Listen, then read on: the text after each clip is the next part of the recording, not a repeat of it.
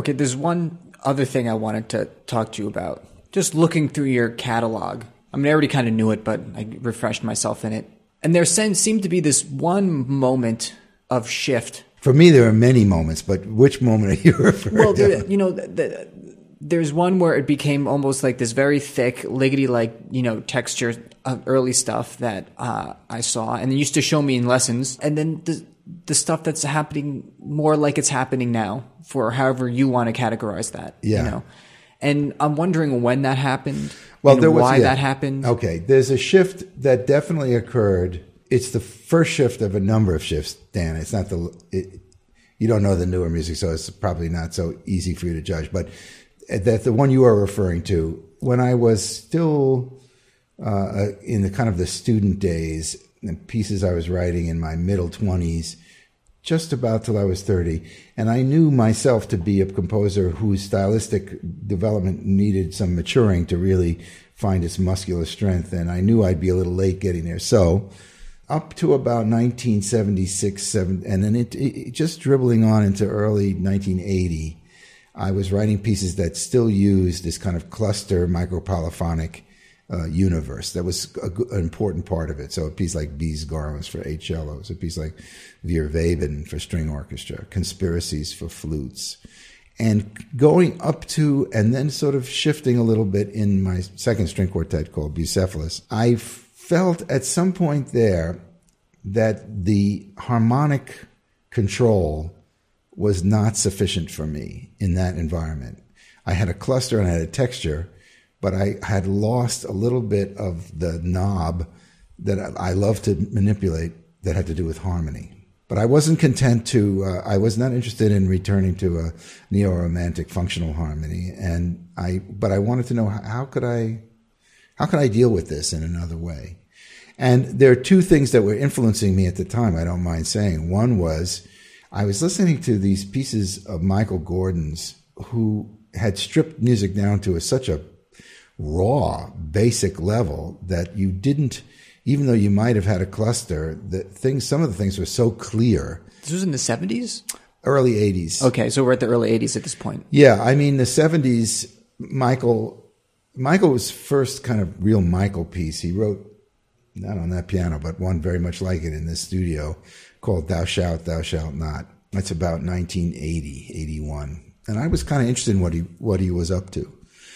Uh, that was one thing. And the other thing was that in 1982, I visited Ligeti in Hamburg. I went for a visit and I sat and I spent some time with him.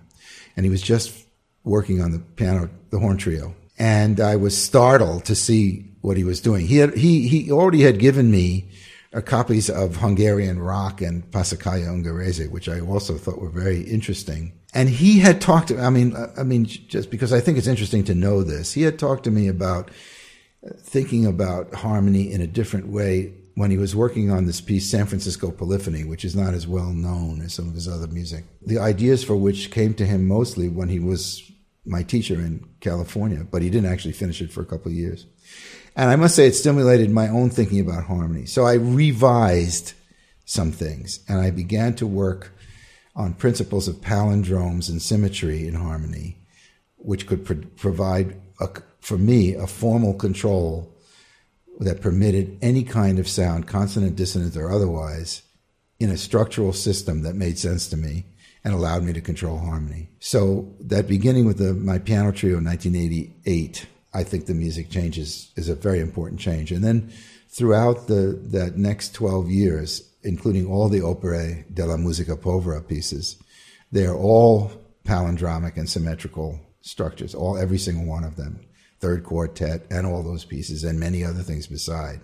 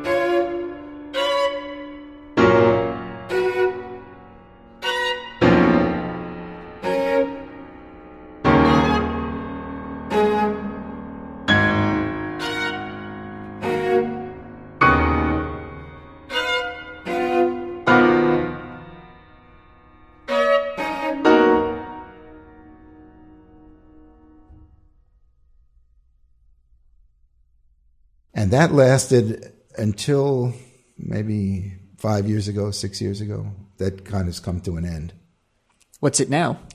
Well, I, That's how I know you. Yeah, Yeah, yeah, yeah, yeah. Well, I mean, if you go and listen to the, if you listen to the Caprichos Enfaticos, for example, which is recorded by uh, Cantaloupe Records with uh, So Percussion and Lisa Moore solo piano, you will hear something else. I don't want to kind of give it away, but there, there are other paradigms here.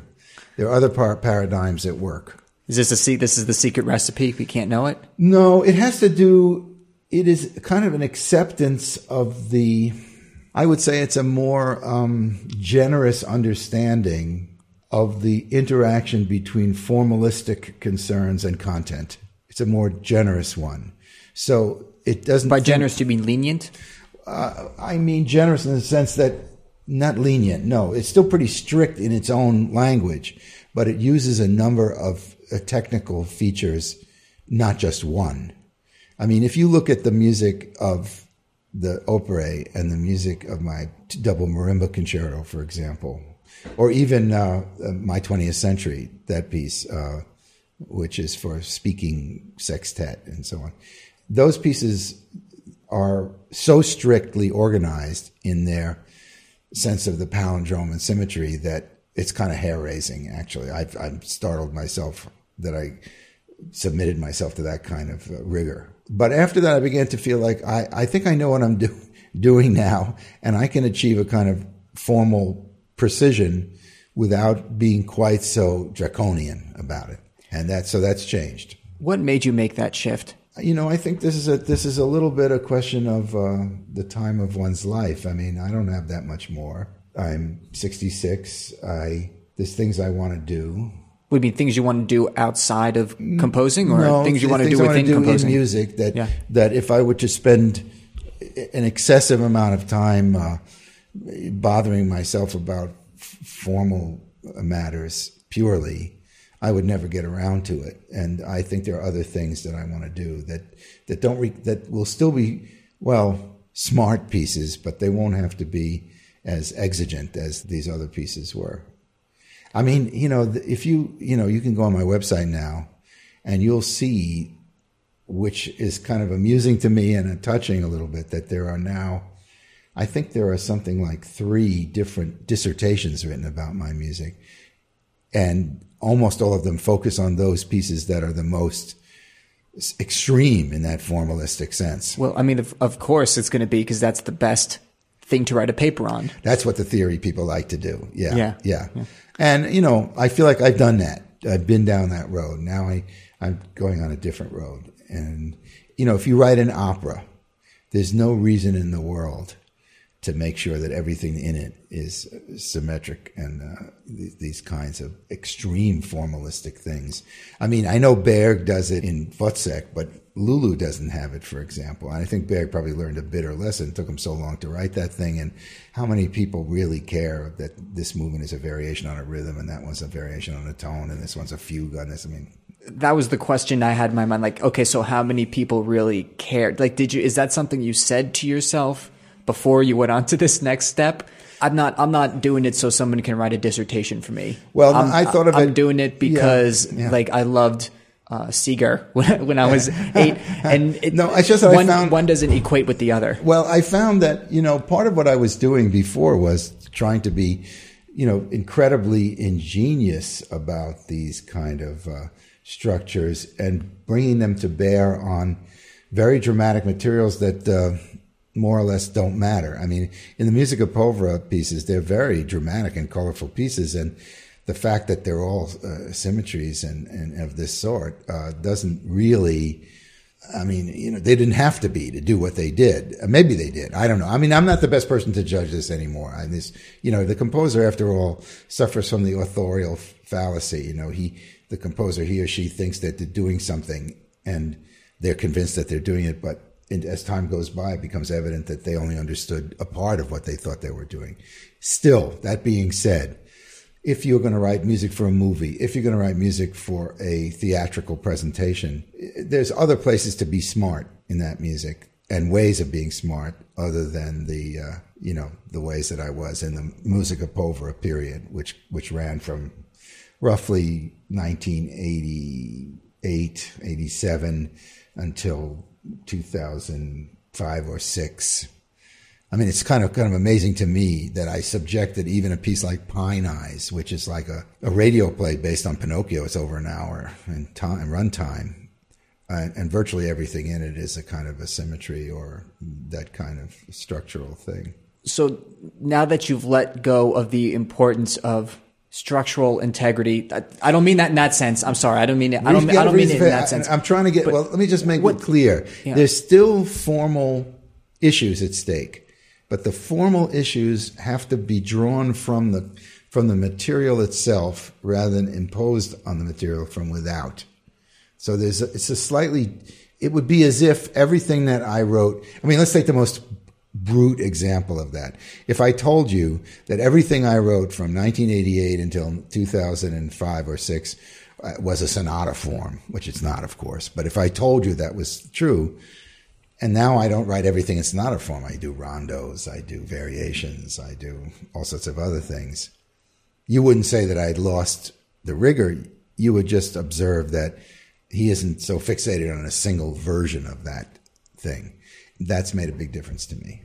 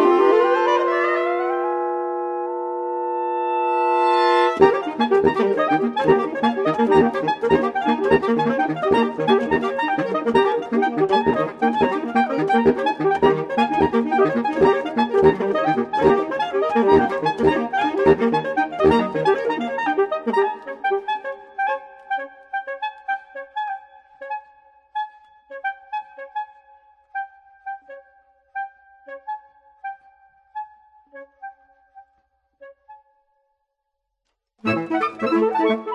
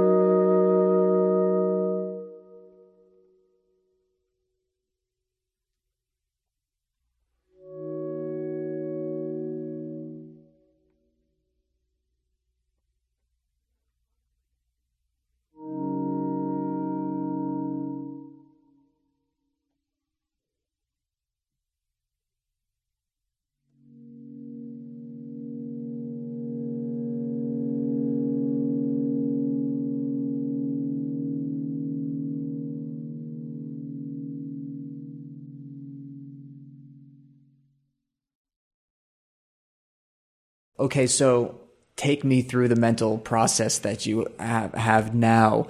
I'm wondering what that mental process of you finding something, finding a structure in it, and then figuring it out, and then building a piece from that is like. How does it? How does it start? Literally to the point of, hey, I got this idea now, and now I'm going to go with it in this direction. Well, you know, I, I don't know if I can generalize, but let me give you some examples, which are by no means exhaustive. Okay, they're not exhaustive. I'll have a new disc that will be coming out, which will include a number of works that have different, very different strategies. All of them are rigorous, but they don't, they're not the same. And when you ask, like, where does it come, how does it start? Well, I have a piece uh, called Going Home, which is an oboe quartet, uh, because the oboe was my first instrument, and I was commissioned to do this piece. I was very glad to accept the commission. I loved playing the oboe when I was younger and it's for oboe, violin, viola, and cello, like the Mozart oboe quartet. But the title "Going Home" also has a reference to the great English horn solo in the Dvorak New World Symphony, which became a hymn called "Going Home," which is always played by the double reed English horn and oboe eventually too. So I thought when I started writing it, I was going to write this kind of a, you know nostalgic, referential thing of that sort. But I found that as I was writing it, I was thinking, wow, I actually am thinking about going home to the place where my mom was born and where all my people came from uh, in Russia, where I had been myself, and all the complexities of feeling that that implied. In the end, the formal device in going home, and you know, I'm telling you this privately, so don't tell anyone else. yeah. Is like the Italian caccia. It's like a chase in which, at very great distances, a canon is initiated, multiple canons are initiated. And it, that seemed to me appropriate for what this piece was about, which was about one thing following another, or searching for another. You know, a caccia is a hunt or a chase, of course, and uh, there is that feeling in the, in this piece too. So that had, that's one thing. Another piece of mine that from the same group of pieces was another commission which had to use a Native American subject, an Italian pianist, Emanuele Arciuli, got this commission to, for me to do this. He liked my piano writing. He wanted me to do this, and it's actually commissioned by the Aeroporti di Puglia. Can you imagine why the airports of Puglia have somehow want this Native American piece? But whatever. So I found this little tune by Ishi, the last uh, Native American Californian guy who probably lived as a free Indian, and he was recorded singing a little song. So I listened to his little song that was on, you can listen to it in the University of California archive. And when I listened to it, I noticed certain structural features about it. And I adapted those features to make a nine minute piece based on his little song, which only lasts a bar. But now you have a nine minute piece. So it's an anhemitonic pentatony. That is to say, it only uses pentatonic modes that are anhemitonic, that do not have half steps in them and I also I continually use his tune over and over. It never stops. His tune is heard continuously throughout the piece, but it's surrounded by different modal and hemitonic modes in the same kind of spirit of asymmetric formation that his little song is done in. Okay, so I think I was un- not understanding it well then, because my notion was that you'd loosen up the rules of a piece, no. but now it's okay. Let me take this thing, find the rules within it, structure a piece that's a better okay. All right. Or, you know, if I think something is, is capable of that, a third example uh, in that in that world is a piece called "Prayers Remain Forever," which I wrote for two two cents. Lisa Moore and Ashley Bathgate ch- cello piano piece, and that piece is supposed to be like a prayer uh, that's remaining and doesn't go away. So that piece goes along in, in such a way that there's always or at least almost always, a note that's then followed by another note that's a half step higher than it at a very specific place in the meter in every single bar of that piece. You know, so what can I say? There's a, a lot of different forms going on there.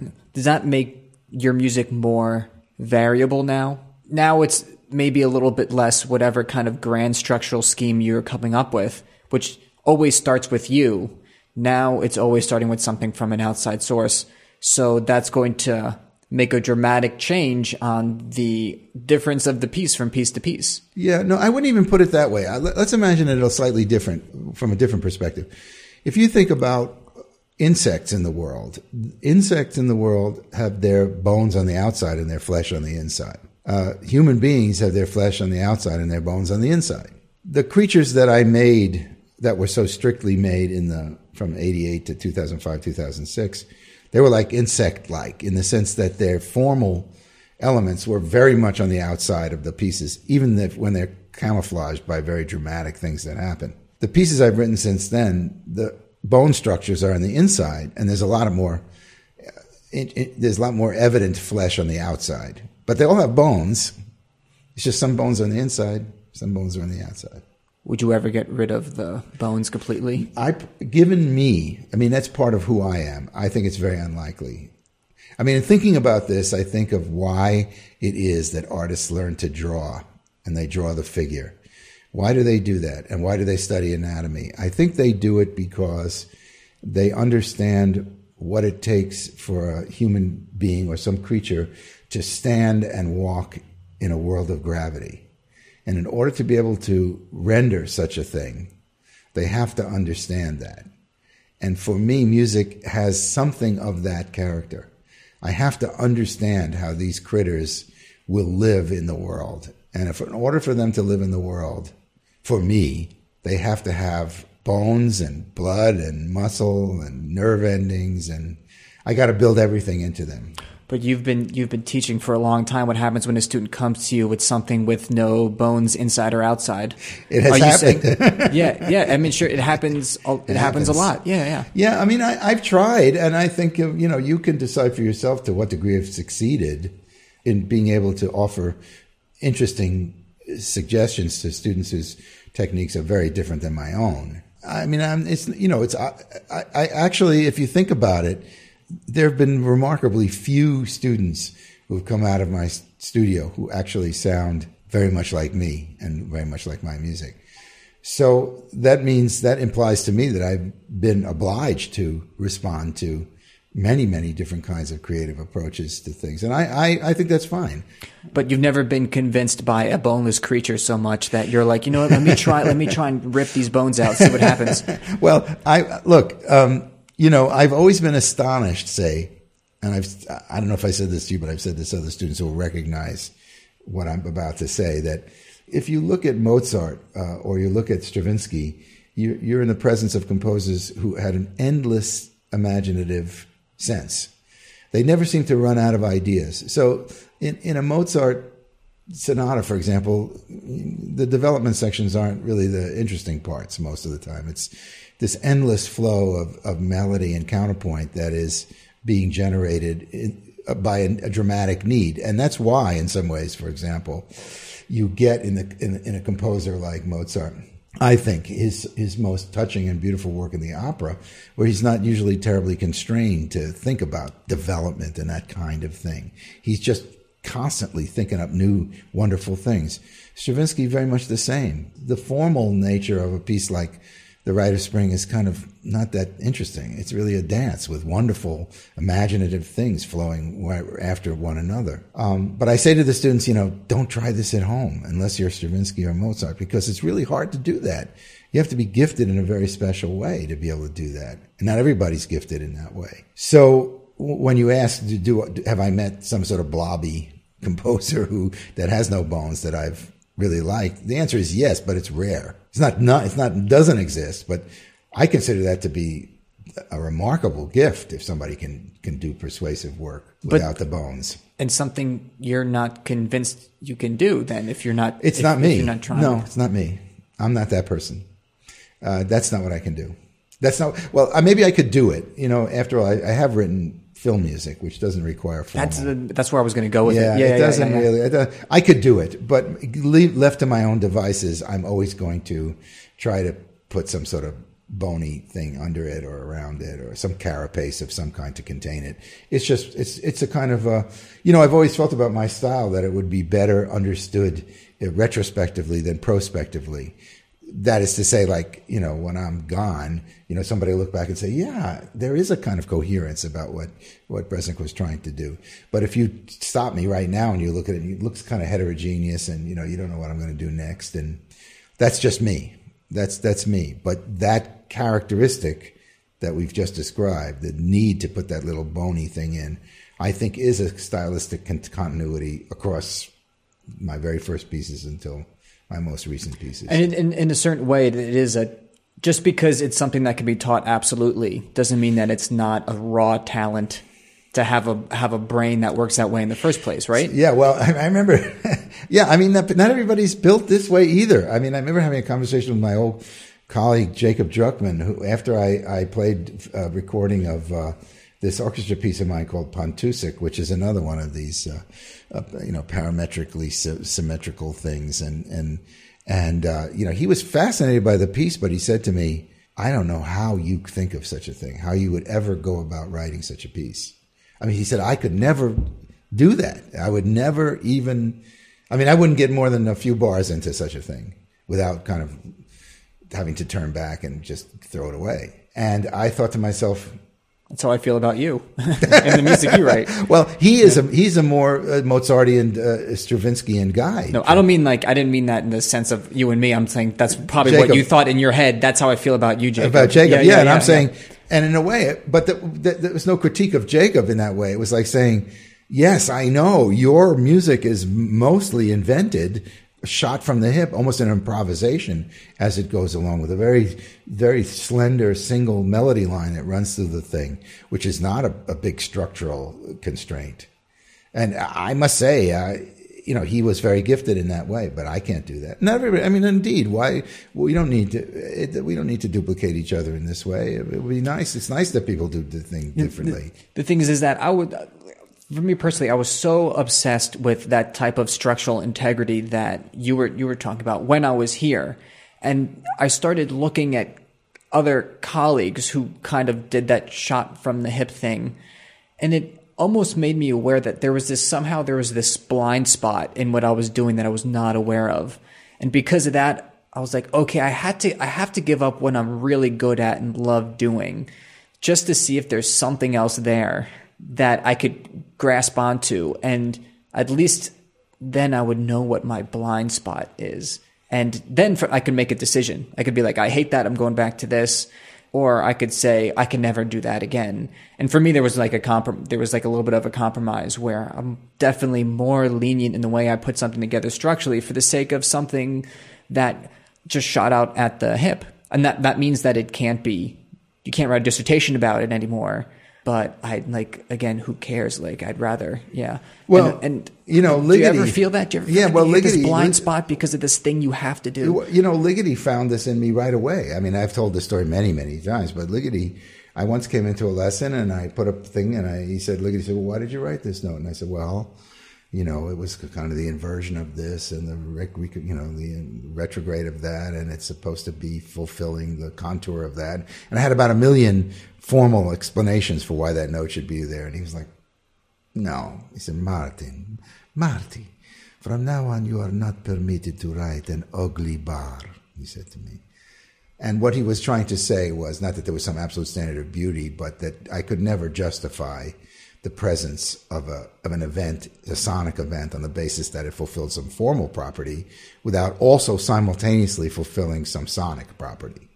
And that has been the great challenge of my my career and my life, and and that's one I continue to, to find the most exhilarating and interesting is to to make these formal ingenuities pay off, but also to realize the sonic pictures that matter. Now, it's not quite the same as what you're saying about shooting from the hip aspect, but I have to have a clear sonic picture. Those the sonic picture, the formal picture is like having binocular vision. If these two things come into focus, then I know I've done it right. If one dominates the other, then I know I've not done it right. And that's that's the goal for me. Really that is I mean if there was a credo that I have, that's it. That these two elements and they're much more complicated than simple that simple binary to be sure, but those two elements have to work together cooperatively. Well, I think that's a good place to end it. Thank you for doing this. It's my pleasure, Dan.